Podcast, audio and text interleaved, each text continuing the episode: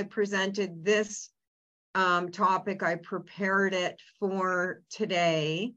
And um, we're, re- we're talking about uh, the board's uh, role in performance assessment and the this uh, image you see is the is a title page of our of our book that Vic Murray and I wrote um, that you can download for free um, from the internet. If you type in the title, it should come up. And so a lot of um, what a lot of the structure that we're going to talk about will come from there, but there'll be other uh, information. So the agenda really is we're just focusing on the board's role and responsibilities in performance assessment. And we're going to zero in on whether boards are, well, we're going to talk about that first, have challenges in this area and what you think, you know, from your own experience, what some of those challenges are. And then um, we're going to look at the issues that we assess um, through uh, the board checkup, which is a performance assessment um, application. And then we'll um, we'll look at the research to what extent do boards experience them. And uh, then we'll talk about why these challenges occur and what um, can be done about them. And, and I'm going to draw from theory about the role of boards in this area the concepts, and I'm going to talk about fiduciary governance, good governance practices, and then the research on um, that around board change. So, what are what are boards actually changing in this area? So there's a lot here, and if we may not get through it all, but maybe we will. And if you would like to ask questions or um, talk about anything at any time, just just speak up and um, just interrupt me because I can't really see if you raise your hand. I might be able to. Oh, here comes somebody else coming in. I'm going to admit them. So do feel free to um, to pause and we can reflect. But I do have a lot of content here just to warn you um, because this is a big topic. I'm going to welcome I'm going to, we have another participant and I'm just going to see here, it's Troy. Uh, Troy is joining us. Troy, we're going to just start here because it's a bit after 11. And um, if you have any questions, just um, feel free to raise your hand or just speak up um, and unmute yourself.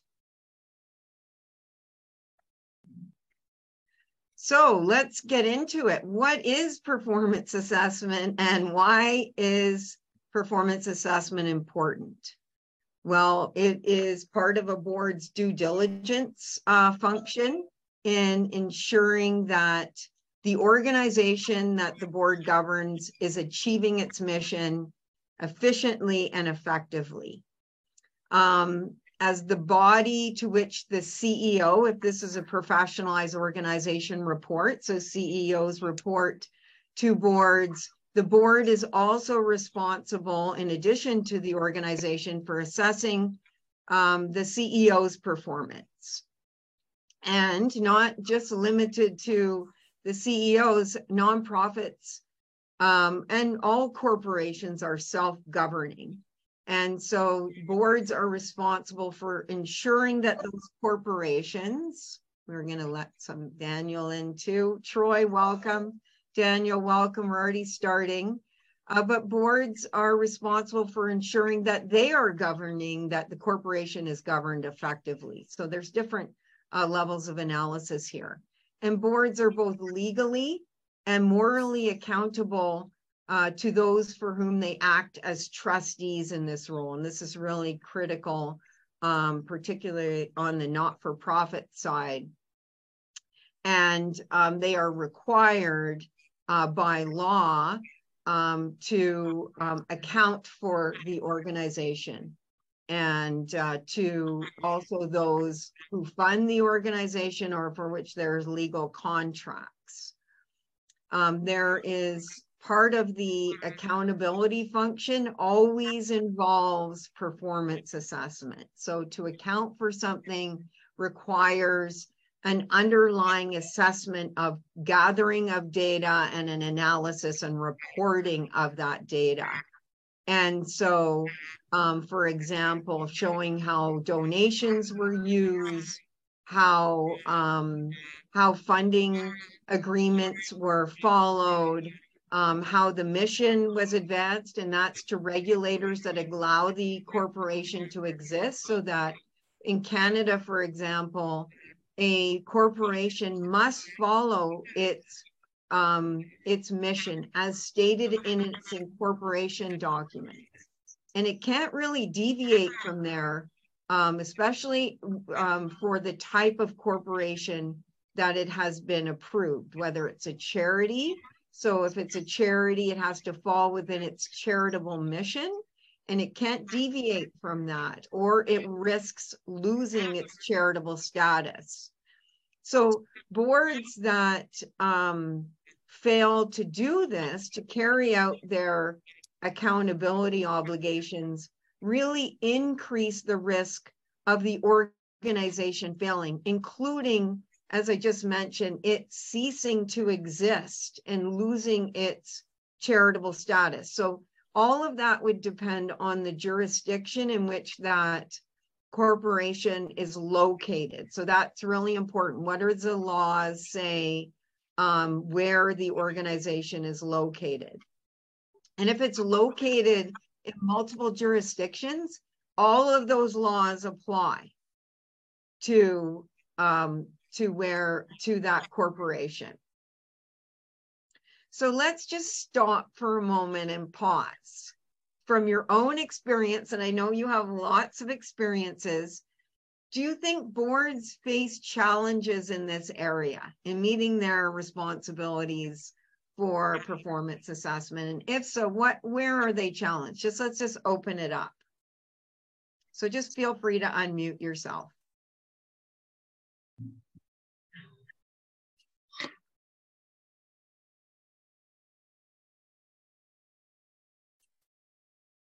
Yes, Yvonne, I think uh, um, I think many boards uh, in my context, I, I, I work with different boards in different countries.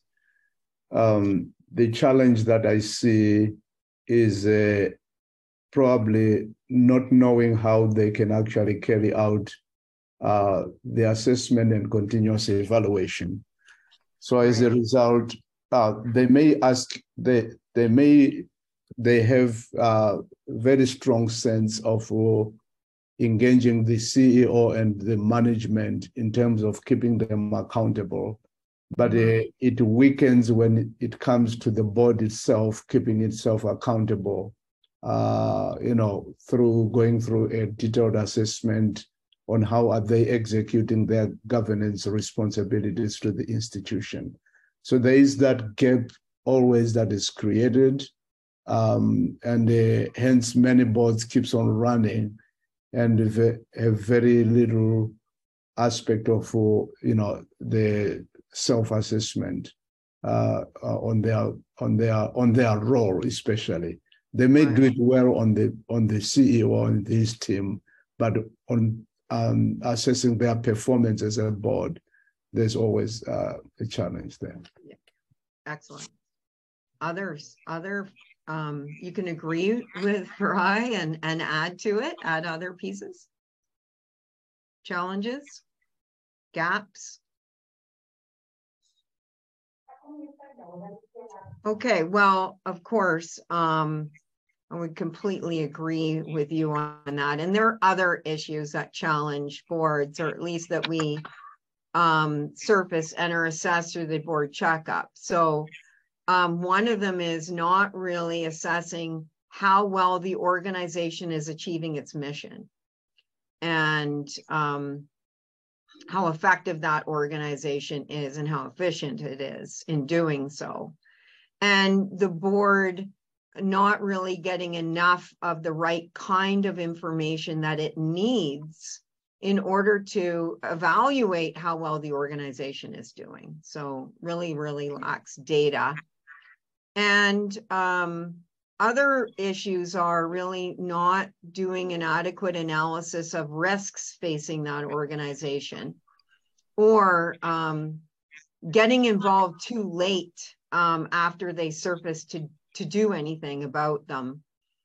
Um, not ensuring that uh, finances are managed soundly is another another um, another symptom and then again not carrying out assessments of the CEO's performance but also the organization the board's performance too so that I just didn't put um, I just didn't include that in there but it's in the last one for I where the board simply doesn't even understand that it has that it has a responsibility to assess its to assess its own performance and develop itself as a governing body.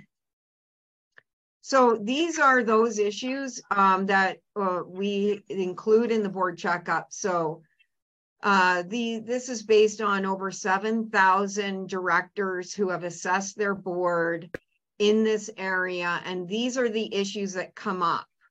The red, so in the top of the the most challenging for the uh, at, for at least from the opinions of those who assess their boards was that the board doesn't do a good job or an adequate job of assessing risks that the organization um, might face at, or um, assessing how well the organization is achieving its mission. Those were the lowest scores, meaning they're the most likely issues.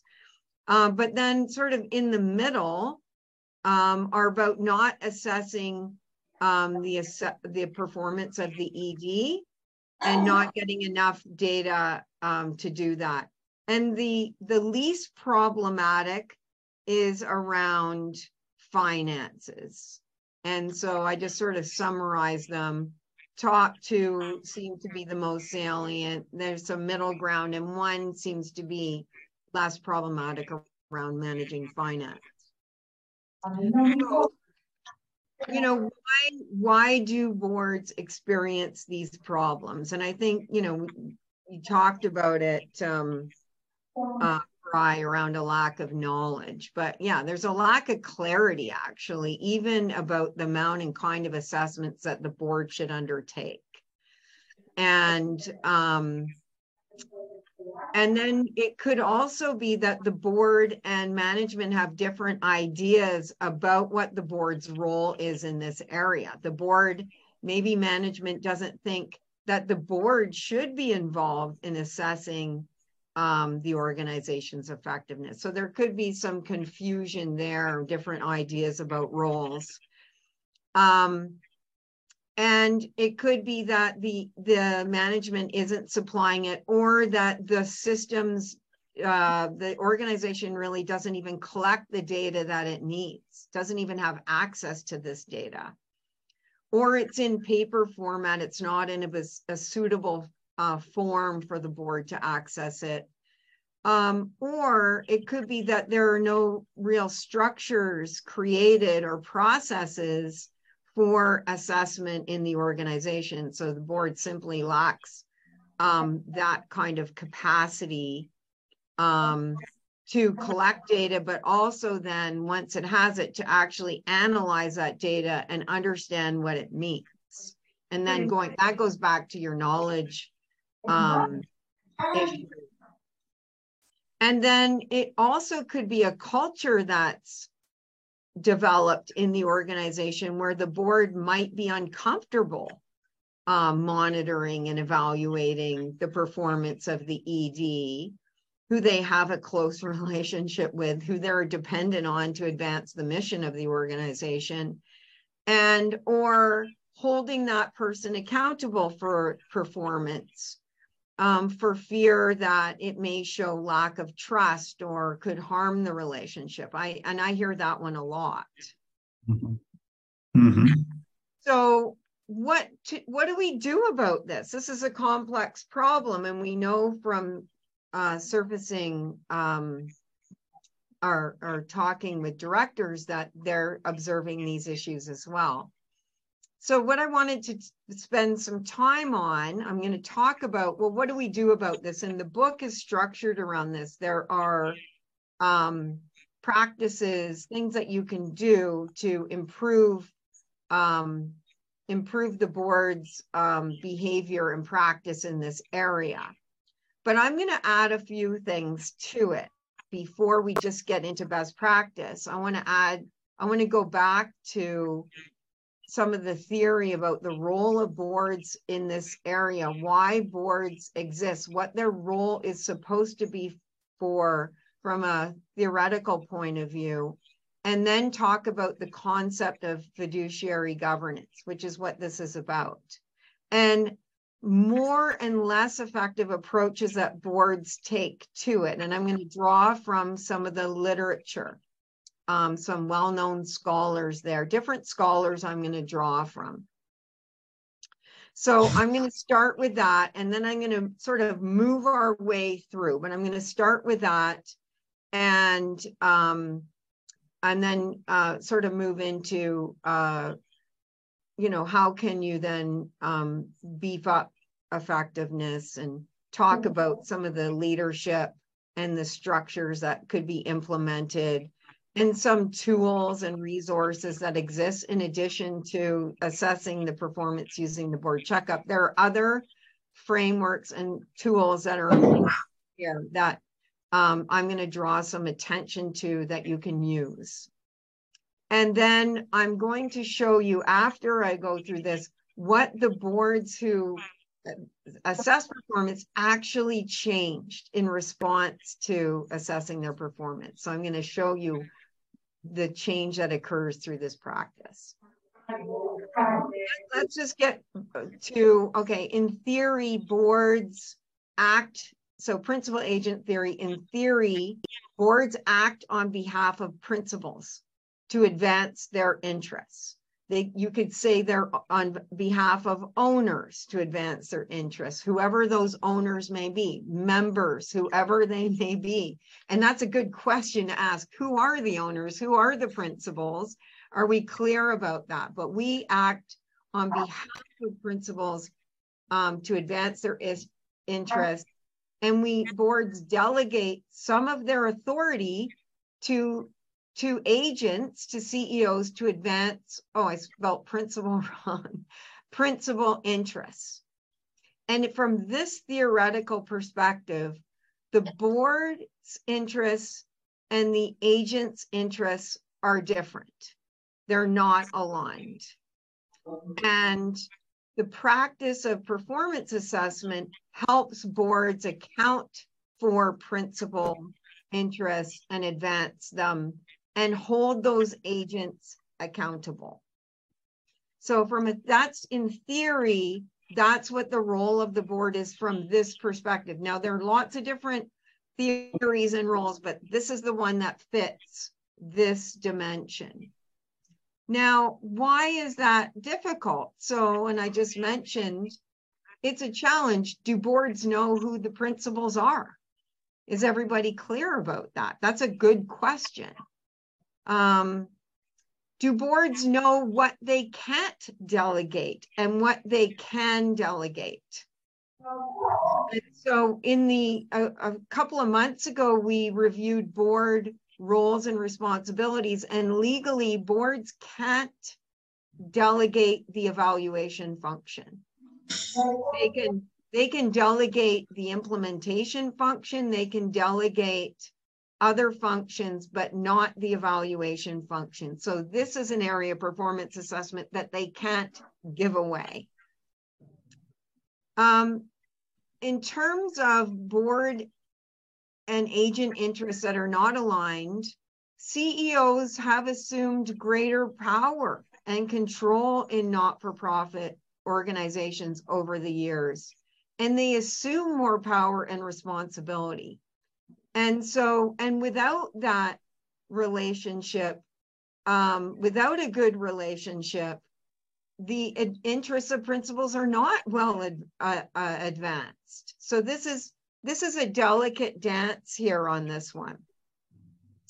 And the practice of performance assessment itself reduces risk to the organization and it enhances the interests of, of principals and agents if it's done well. But boards lack that knowledge, that capacity, that those competencies to do it is one of the challenges. So the role then that the board plays is as fiduciary from this perspective. And the, the leadership role of the board really is on the stewardship of assets, ensuring that they're safeguarded, that the organization advances its mission, its purpose, it's compliant with the law, so it can't break the law, and it has enough resources to, to, to advance that direction. So fiduciary governance. So boards can get into trouble um, in this area. So there are more and less effective approaches to fiduciary governance. But let's just look at the role. The boards that that act do well um, tend to have board-centered CEOs. So their CEOs are actually helping them in this regard. They're um, very much being proactive, respecting the board's role in this regard, making it easy for them, easier for them to carry out this role. So they don't do it in isolation. And boards may need to consult to fill those gaps in knowledge and fill those gaps in capacity, access external resources to do it, which is one of the reasons why we created Board Checkup. But there are consultants and other um, um, resources within the sort of industry that can be helpful. And the board needs to develop in this role, it needs to get educated about the nonprofit sector, about law and legislation. They're changing now all more and more. These laws are being updated in terms of the industry at which it's situated and how it's different from other sectors of the economy and then boards really knowing what it is that they need to measure and what's important in terms of its fiduciary role. And then um, making sure that money is presented around in the context of the mission or the priorities of the organization so that it can connect them. They're not separated. That's really difficult for directors to evaluate then. They're not connected. So performance-based budgeting and other practices can and help a board meet its role here. And then what the board's um, uh, risks are assessed are within the board's responsibilities. So Chait Ryan and Taylor wrote a really good book. I always um, I recommend people get it. It's called Governance as Leadership. And it, they review these three modes of governance and they devote different chapters to them. And in the chapter on fiduciary, and they're all important. You can't have one without the other. The more, what they say, the more modes of governance a board um, practices, the more effective the board is, and the more leadership the board returns to the organization. And but in each of these modes, you can have more or less, you could be engaged in it, but maybe not very effectively. So what they do is they sort of um, lay out sort of descriptively what effective governance looks like and what it doesn't look like. And so you could evaluate your board or other boards you are against these criteria. So a less effective approach to fiduciary governance would be a very formalized, rigid, structured um, view of it, where the focus just is internal um, and looking for problems and risks and linking them to legal duties and responsibilities as part of the due diligence role. So like a rigid view of um, of of fiduciary governance from that perspective. Meetings then um, would tend to be dominated uh, by staff. CEOs would play dominant role, and boards are sort of passive in their responsibility here. And you could, the questions that they ask tend to be focused on oversight. So this is just purely arm's length oversight, uh, where management still plays this strong leadership role, and boards are just um, um, engaged to uh, sort of basic look at basic questions around problems. Where whereas a more effective approach would be what Chait Ryan Taylor call an, an inquiry approach to fiduciary governance, where there's a lot more flexibility in structures that the um, focus is internal and external and it's not on detecting problems it's on resolving or preventing problems. And so there's a culture developed that's much more collaborative with between the ceo and the board working together again going back to earlier research where the C, where the ceo actually supports and helps the board um, carry out this role and, and really enhances the effectiveness of the board. Questions will shift. They won't be sort of binary yes or no questions. They will be questions that really are inquiry questions. I'm going to put up a slide in a minute again on what some of those look like. Um, but a, a, typical example would be what's the business case for this? Or what did we learn from the audit? Not did we get a clean audit? What did the auditor point out that we might need to improve upon?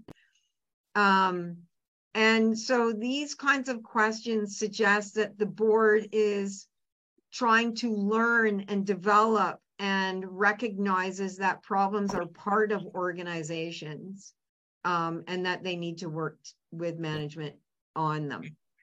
And then the last one question there about reflecting the needs of our community. So you'll see a lot of questions here that are focused externally.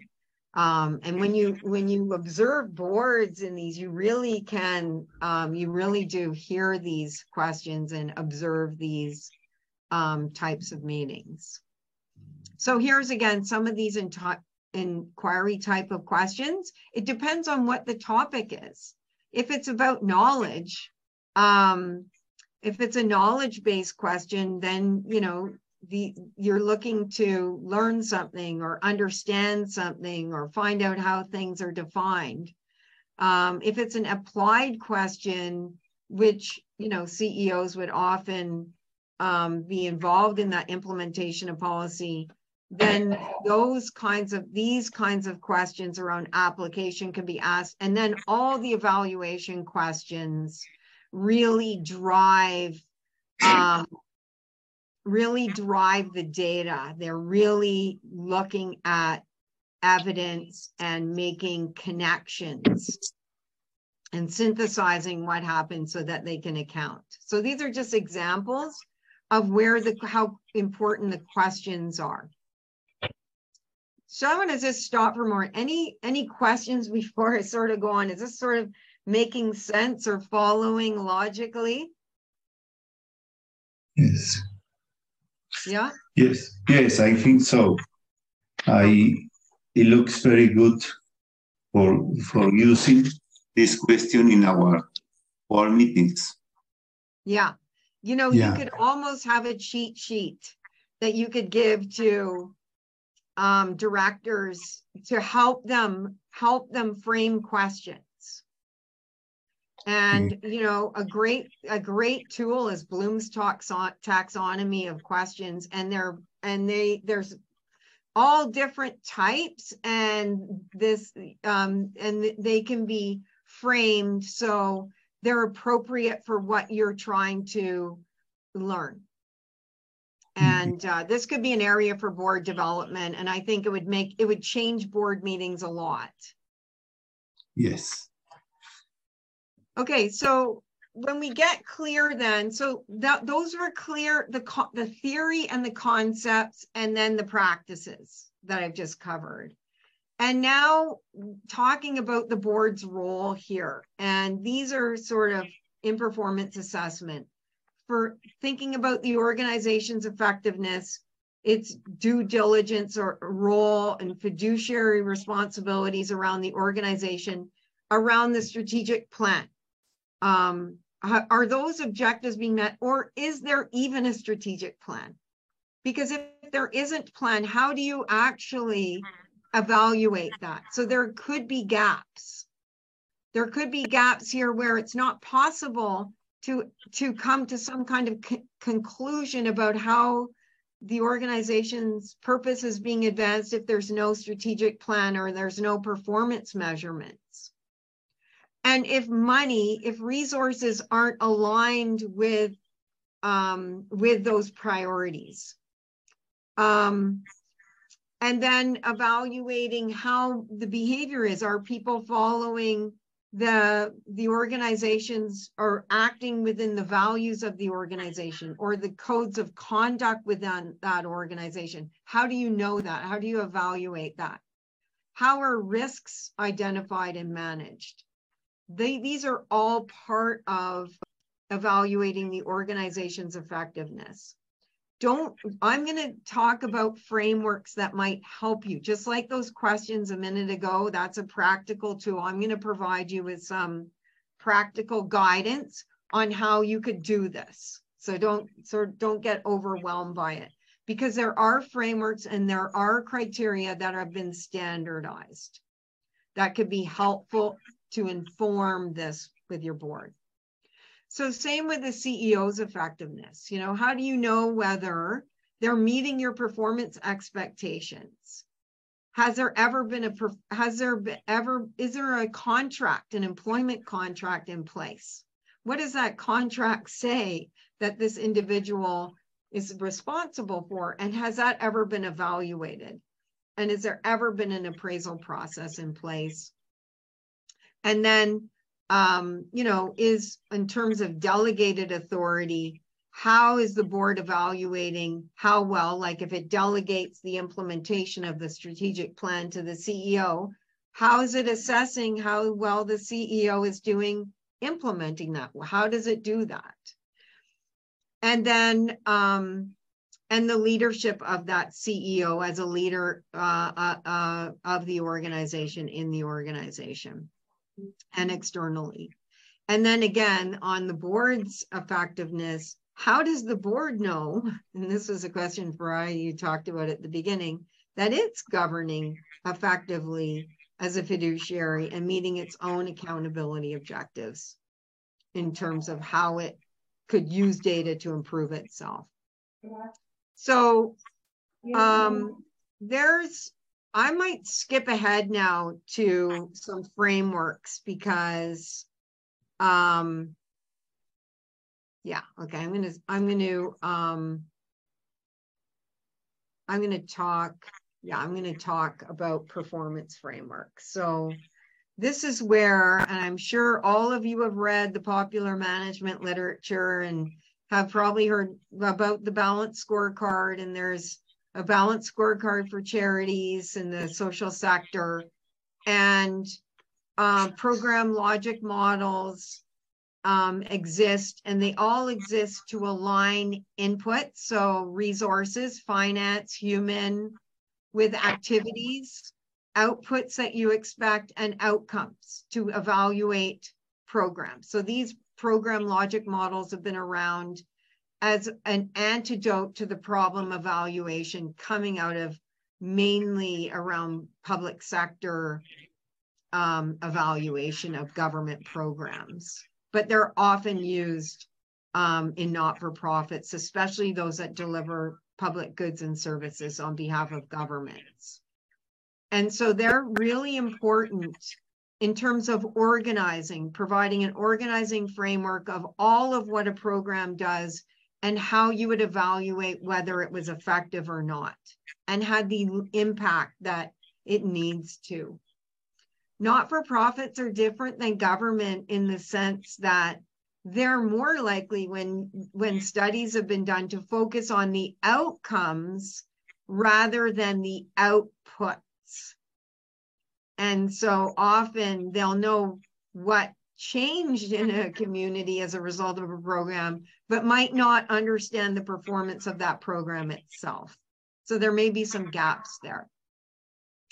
The balance scorecard is another framework that looks at the organization from different perspectives and it measures performance from those different perspectives. So usually finance, internal, so internal around um, operations, often services, service quality, and then how well that organization learns and adapts um, to change. That's one, another type of framework. And then in not for profits, another one is a stakeholder scorecard. And that's used to monitor the performance um, and expectations that are linked to multiple stakeholders.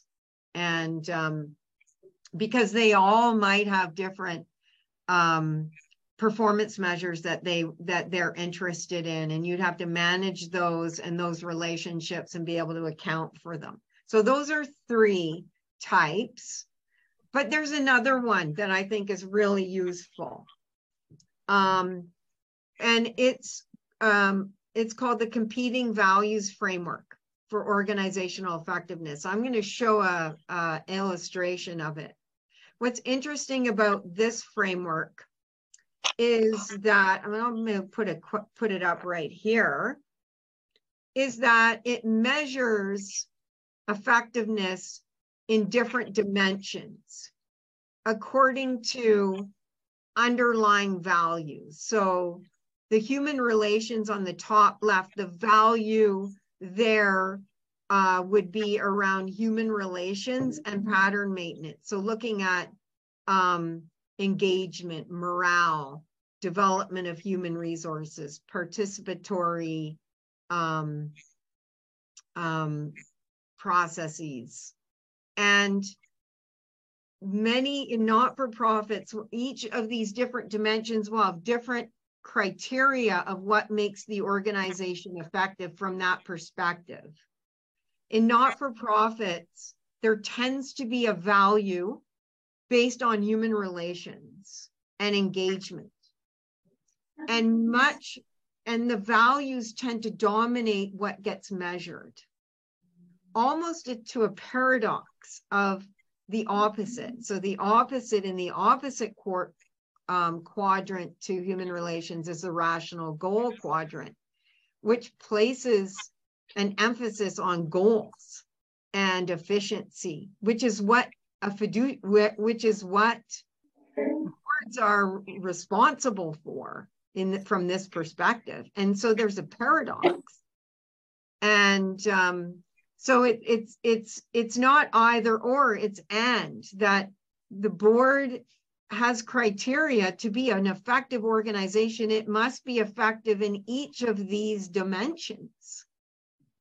And the, there are different people place different value oftentimes without talking about them.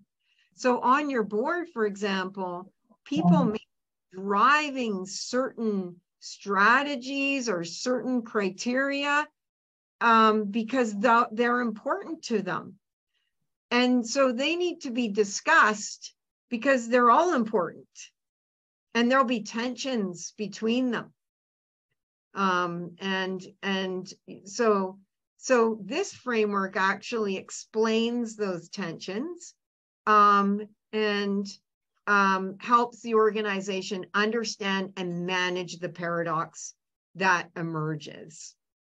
So, for example, on the bottom left is all around accountability and efficiency and internal controls and data and the paradox there is that that then isn't focused externally on adapting and being open and flexible to change. So they're both important. You just have to be aware that you can't put all your eggs in one basket here, that they're all important. So the, so these are just examples of frameworks that can help you identify and talk about um, effectiveness criteria.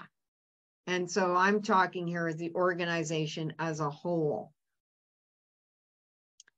So I'm going to look, show you here. This is what this looks like if you look um, in be the behaviors that you're going to see. And what's interesting is that what Rohrbaugh and Quinn say is you want to, you don't want to overemphasize or underemphasize any one quadrant. You want to be in the middle of all of them.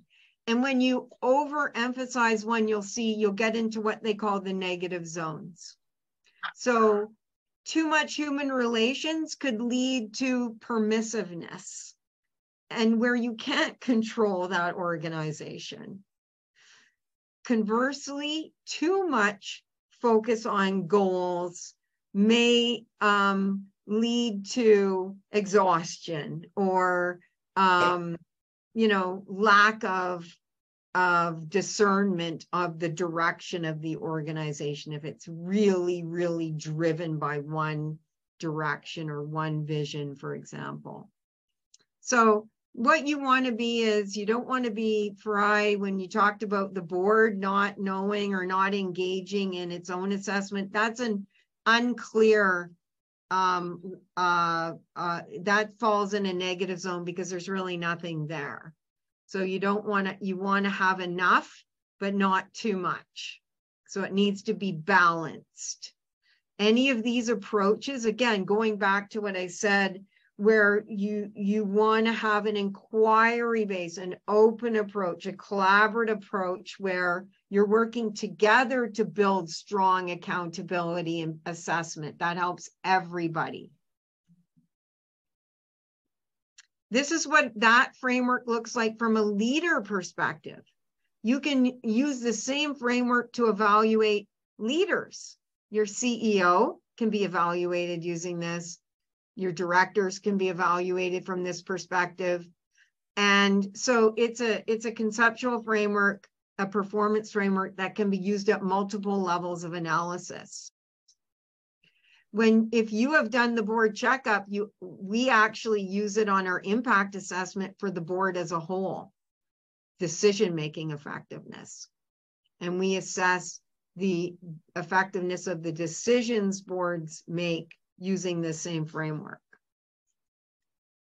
So i want to then um, get into uh, let's i'm going to show you this man. Let me just introduce it a bit. So We've talked about theory, concepts, practice, recommended practice. Now I'm going to go into the research and show you what did boards actually change through performance assessment. And it's fascinating. And I actually just finished this analysis. I've got all, this is all the data that comes out of the board checkup. I just finished this analysis this morning but by the board engaging in the performance assessment function, all of these changes resulted. Number one of all of them, assessment of the CEO's performance occurred most often, but there were changes everywhere. So through the practice by boards exercising their due diligence and their fiduciary role, there was greater clarity of their own governance role. There was greater clarity about their roles and responsibilities, their legal duties, about accounting and reporting, and the accountability role of the board itself. Assessment, um, performance assessment of the CEO, but the directors, the individual directors, chairs, boards, the organization, and a culture really developing around that.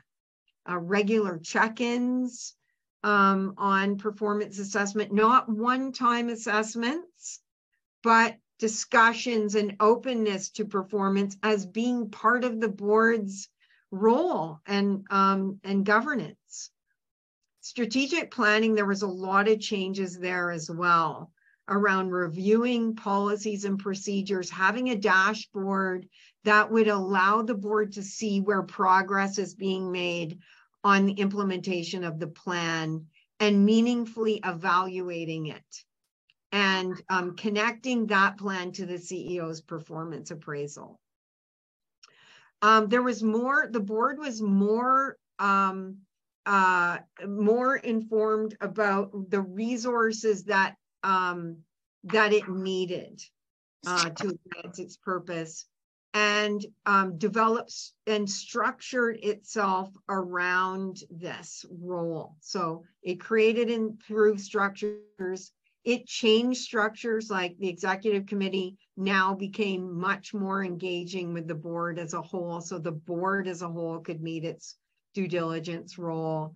Um, and um, um, making recommendations to the board. So that recognizing that the board is responsible for this, not just one committee. And if there is a committee or structures that they bring those recommendations back to the board.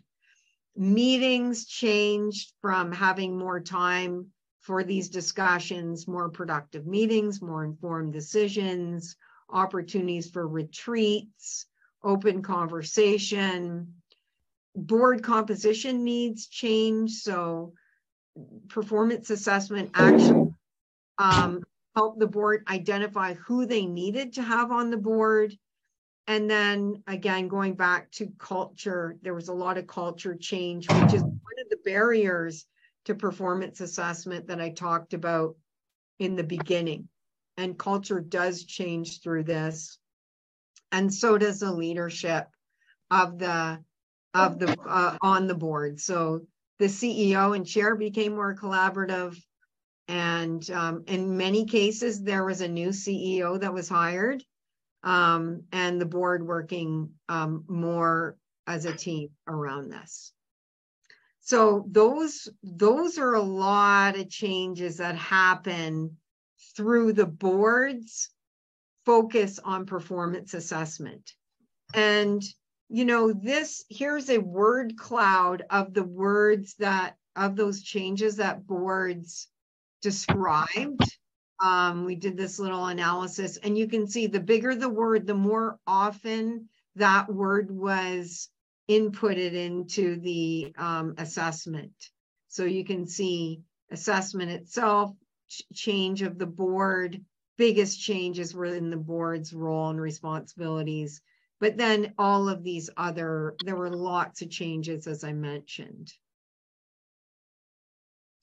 So, um, improving the board's role and performance uh, assessment occurs and and so and and that translate to the organization through the process of performance assessment so this is a way to begin um, that process of getting more clarity of the board's role is through this practice.